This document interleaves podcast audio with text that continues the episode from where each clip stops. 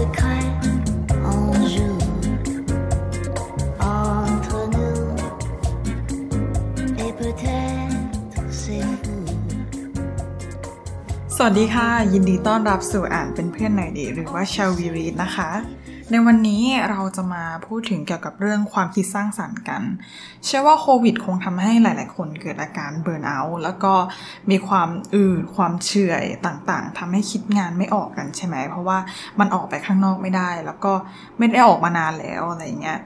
อืมแล้วด้วยความเครียดต่างๆ สะสมอะมันไม่แปลกเลยที่จะทำให้แบบสมองเรารู้สึกว่า เอ้ยเหนื่อยล้าแบบคิดไม่ออกแล้ว เพราะฉะนั้นในวันนี้ค่ะ เราก็เลยหยิบหนังสือที่ชื่อว่า Still Like an Artist นะคะ10 Things Nobody Told You About Being Creative ของ Austin Kleon มาพูดให้ฟังกันนะคะ เล่มนี้เป็น New York Times bestseller ด้วย แล้วก็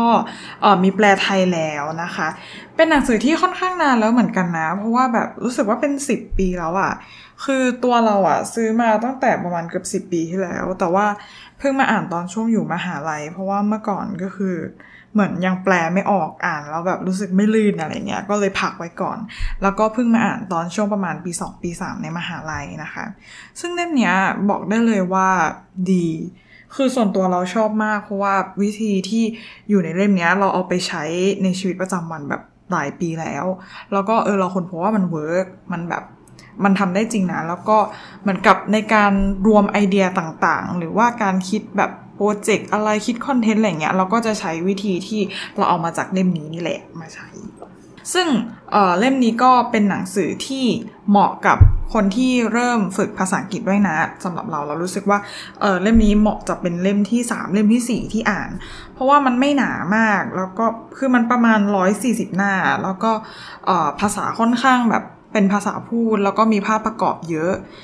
เออถ้าตัดภาพออกเนี่ยคิดว่าเนื้อหาน่าจะเหลือประมาณแบบ 80 หน้า แล้วก็อ่านง่ายค่ะเขามีด้วยความที่มีภาพประกอบเนาะก็จะสามารถแบบเออเขามองจากภาพประกอบแล้วเราก็เข้าใจได้อะไรเงี้ยอาจจะมีศัพท์เฉพาะบ้างเล็ก ๆ น้อยๆอย่างแบบ imposter syndrome ซึ่งมันอันนี้มันเป็นศัพท์ทางจิตวิทยา เดี๋ยวเราจะมาเล่าให้ฟังอีกทีหนึ่งนะคะเหมาะสำหรับคนที่ต้องใช้แบบความคิดสร้างสรรค์ คนที่ต้องคิดโปรเจกต์งานใดเอ่ย แล้วก็คนที่อยากฝึกภาษาอังกฤษด้วยนะคะ ในเล่มนี้เนาะ แบ่งเป็น 10 เทคนิค ซึ่งค่อนข้างยาว คือตัวเล่มมันไม่ได้หนาหรอก แต่ว่าเนื้อหาเรา เราอยากจะมาพูดแบบค่อนข้างเยอะอะแล้วก็ทีนี้ถ้าให้จบภายในครึ่งชั่วโมงอาจจะไม่ทัน ก็เลยแบ่งเป็น 2 part part ละ 5 ข้อเนาะ ก็คือเราจะเจอกันในอาทิตย์นี้5ข้อแรก แล้วก็อีก 5 ข้อหลังเจอกันในอาทิตย์หน้านะคะ ซึ่ง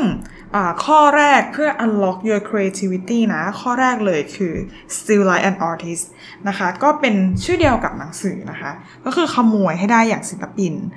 ขโมยให้ได้อย่างศิลปินคืออะไร คือเขาบอกว่าในโลกนี้มันไม่มีหรอกสิ่งที่ดีหรือไม่ดี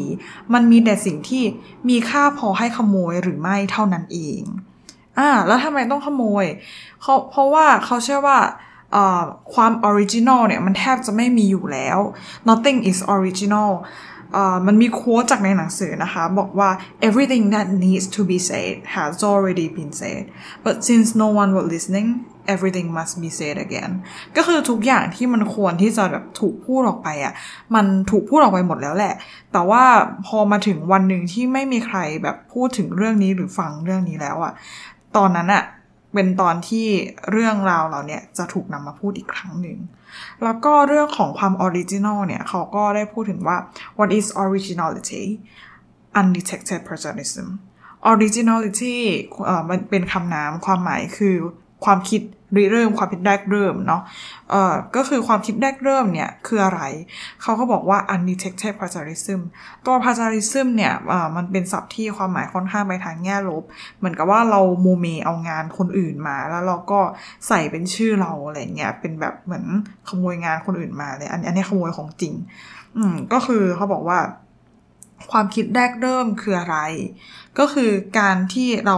ขโมยงานคนอื่นมา แต่ว่า ไม่ถูกจับได้นะสิอ่าแล้วมันทำยังไงอ่าถ้าพูดถึงในเรื่องไอเดียเนี่ยเขาก็อธิบายก่อนว่าในเรื่องของไอเดียมันสำคัญยังไง ไอเดียเนี่ยมันคือเป็นสิ่งที่สะท้อนตัวเราเนอะมมันออกมาจากตัวเรา ซึ่งตัวเราที่ว่าเนี่ยก็เป็นส่วนผสมที่เกิดขึ้นจากสื่อที่เราเสพก็คือ you are a mashup of what you choose to let into your life we are shaped and fashioned by what we love ก็คือเราเนี่ย เป็นส่วนผสมเหมือนเค้กที่แบบได้รับการผสมจากหลาย ๆ อย่างนะคะจากสิ่งที่เราเนี่ยให้เข้ามาในชีวิต แล้วก็ถูกหล่อหลอมมาด้วยสิ่งที่เรารัก ก็คือสื่อแบบเพลงที่เราชอบหนังที่เราชอบ ศิลปิน ดาราที่เราชื่นชอบอะไรเงี้ยก็เชฟความเป็นเราขึ้นมาเราอาจจะแบบเออหยิบบุคลิกตรงนี้มาหยิบ ความหมายของเพลงตรงนี้มาใช้บรรยายชีวิตในบางช่วง ซึ่งเออก็ไม่แปลกว่าตัวเราจะเป็นมาชาบของของสิ่งต่างๆที่เราได้รับไปนะคะ เพราะฉะนั้นเขาก็เลยบอกว่า collect things that you really love นะ ก็คือแบบเวลาเราจะเก็บอะไรเนี่ย ก็ให้เก็บสิ่งที่เรารักจริง ๆอะ่ะ เก็บไว้อะไรอย่างนี้ แล้วก็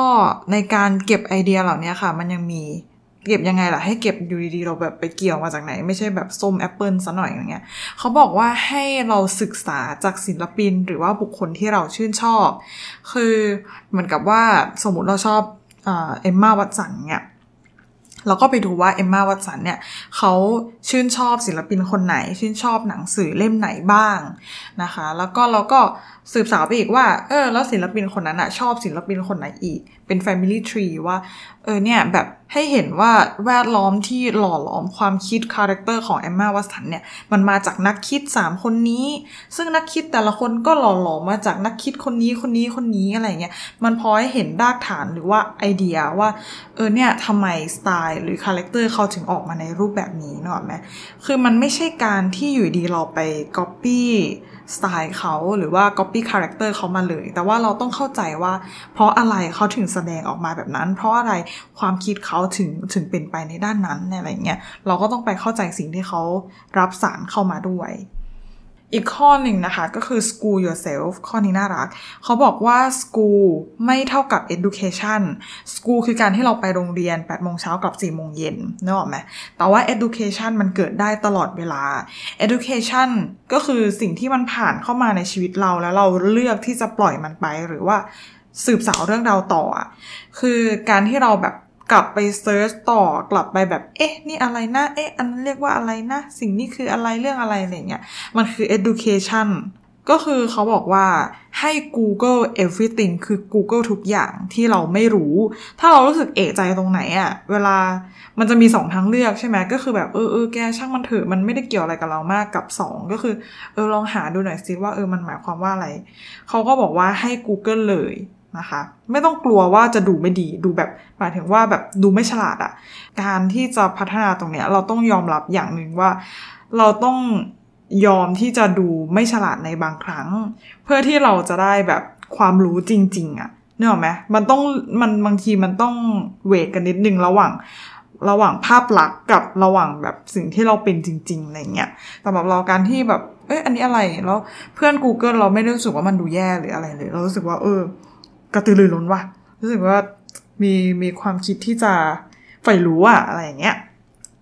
ซึ่งในการ Google อะมันก็จะมีรีซอสออกมา 2 แบบก็คือ 1 เจอคำตอบถูกไหม เรา Google อะไรมันก็จะได้คำตอบออกมา กับ 2 ก็คือได้คำถามที่ดีกว่าเดิม อันนี้น่าคิด ก็คือมันเหมือนการเป็นการฝึกการตั้งคำถามของเราไปในตัวเลย ว่าเออเนี่ยสมมติเราสนใจเรื่องเรื่องเรื่องหนึ่ง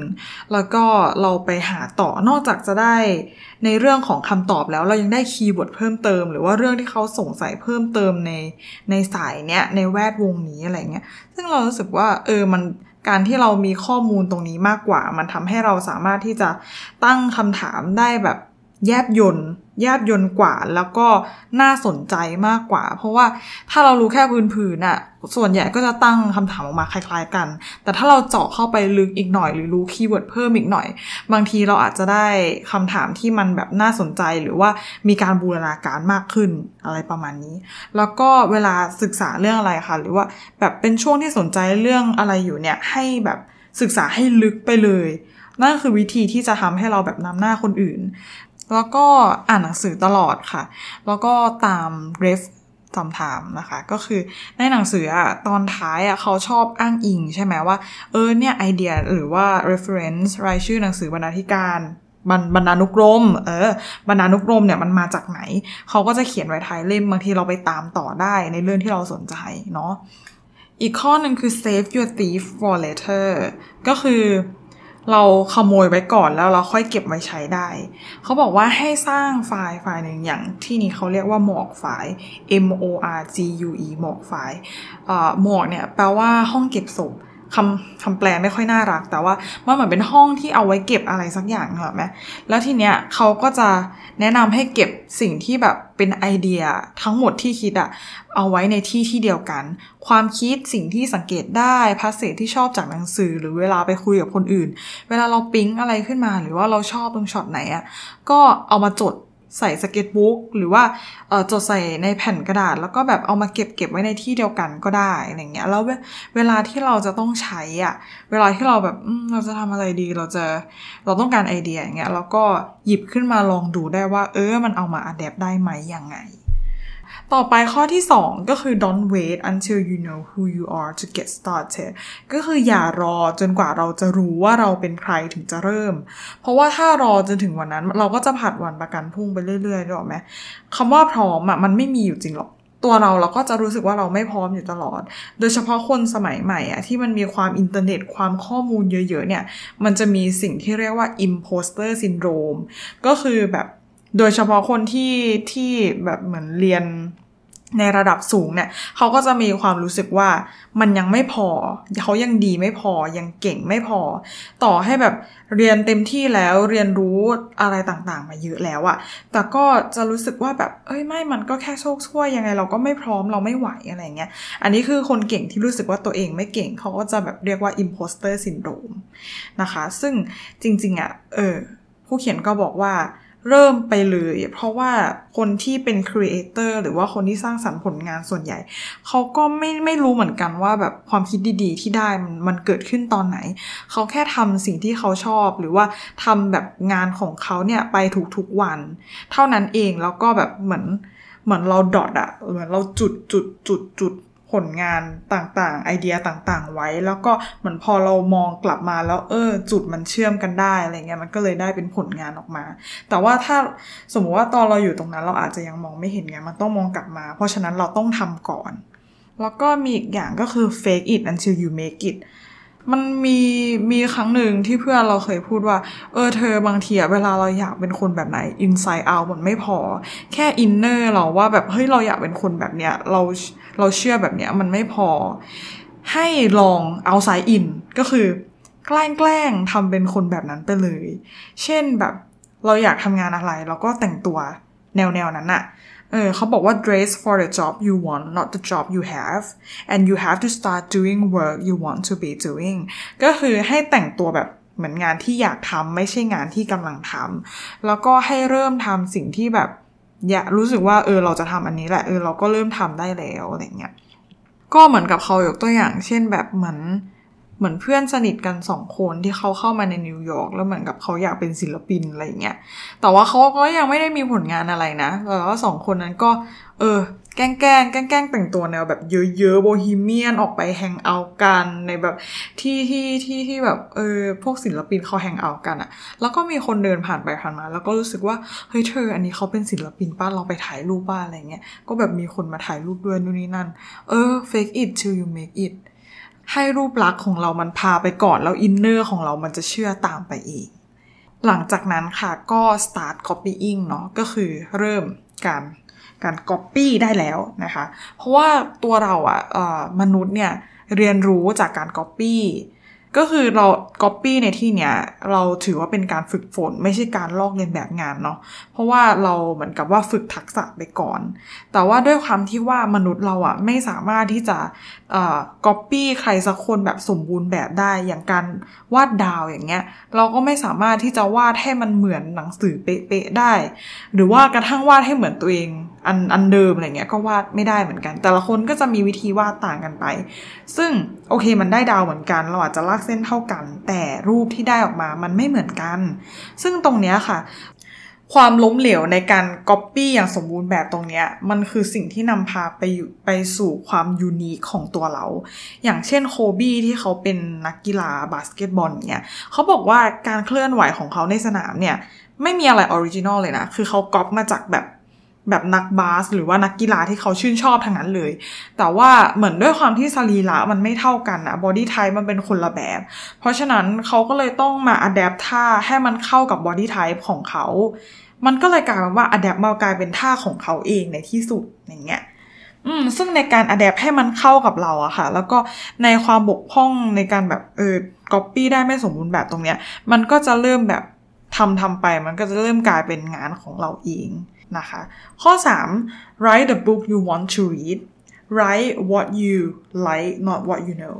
ก็คือหลายคนเขาก็จะบอกว่าเวลาสร้างสรรค์ผลงานก็ให้สร้างสรรค์จากสิ่งที่เรารู้เนอะไหมแต่ว่าผู้เขียนค่ะเขาบอกว่าให้สร้างสรรค์สิ่งที่คุณอะชอบ คือหมายความว่าถ้า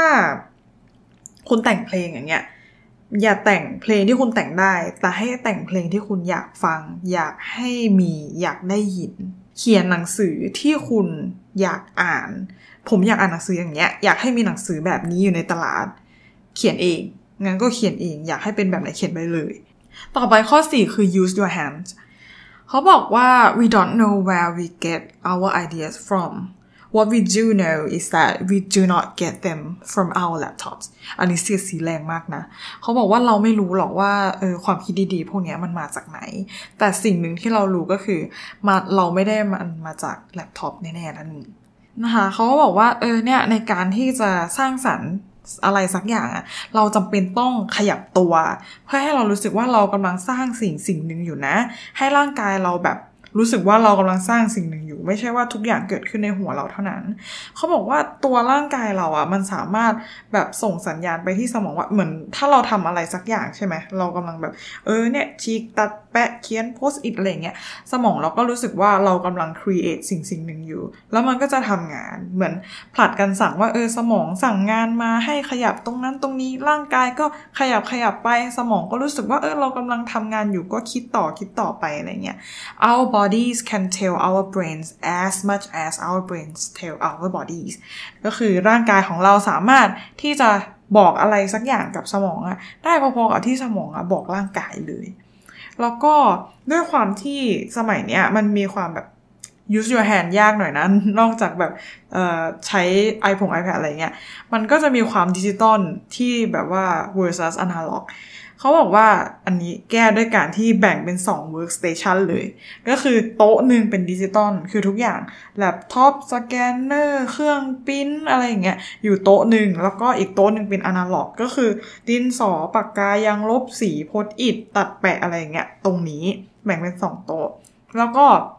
อันดับแรกเวลาที่ต้องการที่จะสร้างไอเดียหรือว่าคิดงานเนี้ยต้องการไอเดียเราก็มานั่งที่โต๊ะอนาล็อกโต๊ะกระดาษโต๊ะปากกาอะไรเงี้ยแล้วเราลองเขียนลองวาดลองฉีกตัดแปะดูให้เห็นเป็นแบบเป็นชิ้นเป็นอันได้จับได้สัมผัส หลังจากนั้นพอในส่วนของความคิดเนี่ยมันเริ่มเป็นรูปเป็นร่างแหละมันเริ่มแบบอะเข้าเขาแล้วเราก็ค่อยเอาไปแบบแก้ไขแล้วก็ตีพิมพ์พับลิชในส่วนของแบบดิจิตอลก็คือเราก็เออเอาไปสแกนลงอะไรเงี้ยแล้วถ้าเราสแกนลงมีมีอะไรที่อยากเพิ่มเติมก็อาจจะปิ้นออกมาเอามาตัดแปะตรงแบบอนาล็อกสเตชันแล้วก็สแกนกลับไปก็จะวนเขาบอกว่ามันเป็น loop อนาล็อกดิจิตอล loop นะคะ ก็แบบสลับสลับกันไปในการทำงาน แล้วก็ข้อสุดท้ายนะคะก็คือข้อ 5 side projects and hobbies are important ก็คือ side project เหมือนโปรเจกต์เสริมที่ไม่ใช่โปรเจกต์หลักอะและงานอดิเรกอะก็เป็นเรื่องที่สำคัญเหมือนกันนะ ทำไมถึงสำคัญ เพราะว่าเวลาเราทำงานงานหนึ่งอะบางทีมันเหนื่อยแล้วมันตัน แล้วเราจะพักใช่ไหม ทีเนี้ยเขาบอกว่าเราสามารถที่จะเรียนรู้ productive procrastination procrastination แปลว่าการผัดวันประกันพรุ่ง เราสามารถผัดวันประกันพรุ่งให้ productive หรือมีประสิทธิภาพได้นะ ก็คือ เหมือนถ้าเราเหนื่อยจากงาน A เราโอ้ไม่ไหวละสมมติเราคิดงาน A เรื่องจิตวิทยาอย่างเงี้ยโอ้แต่ละเหนื่อยมากเลยอะไรเงี้ยอะเราก็สามารถเปลี่ยนมาเออมาดูงาน B สิเกี่ยวเป็นเกี่ยวกับเรื่องสิ่งแวดล้อม ทะเลปลาอะไรเงี้ยมันก็จะเป็นอีกฟิลหนึ่งก็เหมือนกับว่าเออ refresh สมองไปคิดเรื่องอื่นอย่างเงี้ยเพราะว่ามันตันกับจิตวิทยาแล้วประมาณเนี้ยแล้วก็เป็นเรื่องดีที่เราจะมีหลายโปรเจกต์ในครั้งแบบ ในการทำงานหนึ่งครั้งมีหลาย ๆ โปรเจกต์ที่เราดูอยู่ เพราะว่าเวลาเราเหนื่อยกับอันหนึ่งเนี่ยเราสามารถ move ไปดูโปรเจกต์อื่นได้ โดยที่ไม่รู้สึกเบื่อ แล้วก็ให้มีเวลาสำหรับนั่งเบื่อด้วยอ่าก็คืออะไรก็คือเขาบอกว่า creative people อะต้องการเวลา คือคนที่ทำงานแบบด้านสร้างสรรค์อะไรเงี้ยต้องการเวลาที่จะนั่ง นั่งเฉยๆแล้วไม่ทำอะไรอะ่ะ เช่นเวลาในการแบบรีดผ้าล้างจานอะไรอย่างเงี้ย หรือว่าเดินเดินเฉยๆเดินไปเรื่อยๆอะไรอย่างเงี้ย ก็ช่วงเวลาที่น่าเบื่ออย่างเงี้ยเขาบอกว่ามันจะเป็นช่วงเวลาที่สมองเราอะผ่อนคลาย คือตอนแรกเราทำงานคิดคิดคิดสมองเราก็จะยุ่งมากบิซี่มากร้อนร้อนสมองร้อนมาก แต่ว่าเวลาเราออกไปเดินเล่น เวลาเราล้างจานอะไรเงี้ยเราไม่ค่อยคิดอะไรเยอะ สมองก็จะคลายคลายลง แล้วทีเนี้ยไอเดียมันจะเกิดขึ้นตอนนั้น ตอนนั้นเอง เพราะฉะนั้นเราต้องเหลือเวลาให้ตัวเองอะแบบไม่ทำอะไรบ้าง ไม่คิดอะไรบ้าง ไม่ต้องแบบ productive บ้างอะไรเงี้ยแล้วก็ don't throw any of yourself away นะ ก็คือเหมือนกับ hobby ที่เรารู้สึกว่า โอเค บางทีมันไม่ได้เกี่ยวกับเรื่องงานเท่าไหร่ก็ไม่จำเป็นที่จะต้องทิ้งไป เพราะว่ามันยังถือเป็น comfort zone ของเรานะคะ เขาบอกว่า hobby is something creative that uh, just for you you just do it because it makes you happy คือเหมือนกับว่า งานอดิเรกเนี่ยมันเป็นสิ่งสร้างสรรค์ที่มันสร้างขึ้นมาเพื่อเราเลยอะแบบว่าเราทำไปเพื่อความสุขเท่านั้นไม่ได้ทำเพื่อเงิน แล้วเวลาที่เราทำอะไรสักอย่างไปโดยที่แบบ ไม่ได้มีข้อแบบต้องตกลงกันว่าต้องบรีฟงานเป็นอย่างนั้นอย่างนี้หรือว่ามีข้อแลกเปลี่ยนเรื่องเงินมาเกี่ยวข้องอะเราจะสามารถเป็นตัวเองได้แบบค่อนข้างเต็มที่เนอะปะเออ แล้วแบบ เราก็สามารถสร้างสรรค์ผลงานที่มันเป็นเราได้ ซึ่งบางทีอะในระหว่างที่เราทำฮ็อบบี้งานอดิเรกอย่างการแบบร้องเพลงเล่นดนตรีอ่านหนังสืออะไรเงี้ย ความคิดไอเดียของของงานหลักมันก็จะขึ้นมาสปาร์คขึ้นมาในตอนนั้นเองก็อาจจะเป็นไปได้ หรือว่าเขาบอกว่า ตัวคนเขียนอะเขาทำงานเรื่องงานเขียนใช่ไหมแล้วเขาก็มีแบรนด์วงดนตรีด้วย ทีเนี้ยในเพื่อนในวงอะเขาก็ทำงานคนละสายหมดเลยนะ แต่เขาก็บอกว่าเวลาที่เล่นดนตรีเนี่ย ทุกคนก็ให้ความแบบรู้สึกว่า เออจริง ๆ ดนตรีมันช่วยในงานของเขานะ ไม่ทางใดก็ทางหนึ่ง เหมือนกันแบบการเล่นดนตรีมันก็ทำให้เขาคิดงานออกเหมือนกันอะไรเงี้ยเป็น comfort zone ที่หนึ่งและอีกในแง่หนึ่งก็จริง ๆ สามารถอาจจะเอาไป adapt ใช้กับงานได้ด้วยซ้ำประมาณนี้เนาะห้าข้อน่ารักน่ารักกันไปนะคะ แล้วก็เดี๋ยวเรามาเจอกันอีก 5 ข้อหลังตอนอาทิตย์หน้านะคะขอบคุณทุกคนที่ติดตามมาจนถึงตอนนี้นะ แล้วก็เดี๋ยวเจออีก 5 ข้อหลังในอาทิตย์หน้านะคะ เจอกันนะคะ สวัสดีค่ะ Entre nous, en secret, on joue. Entre nous,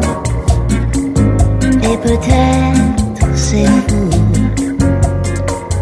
Entre nous, on se souffle un petit bisou.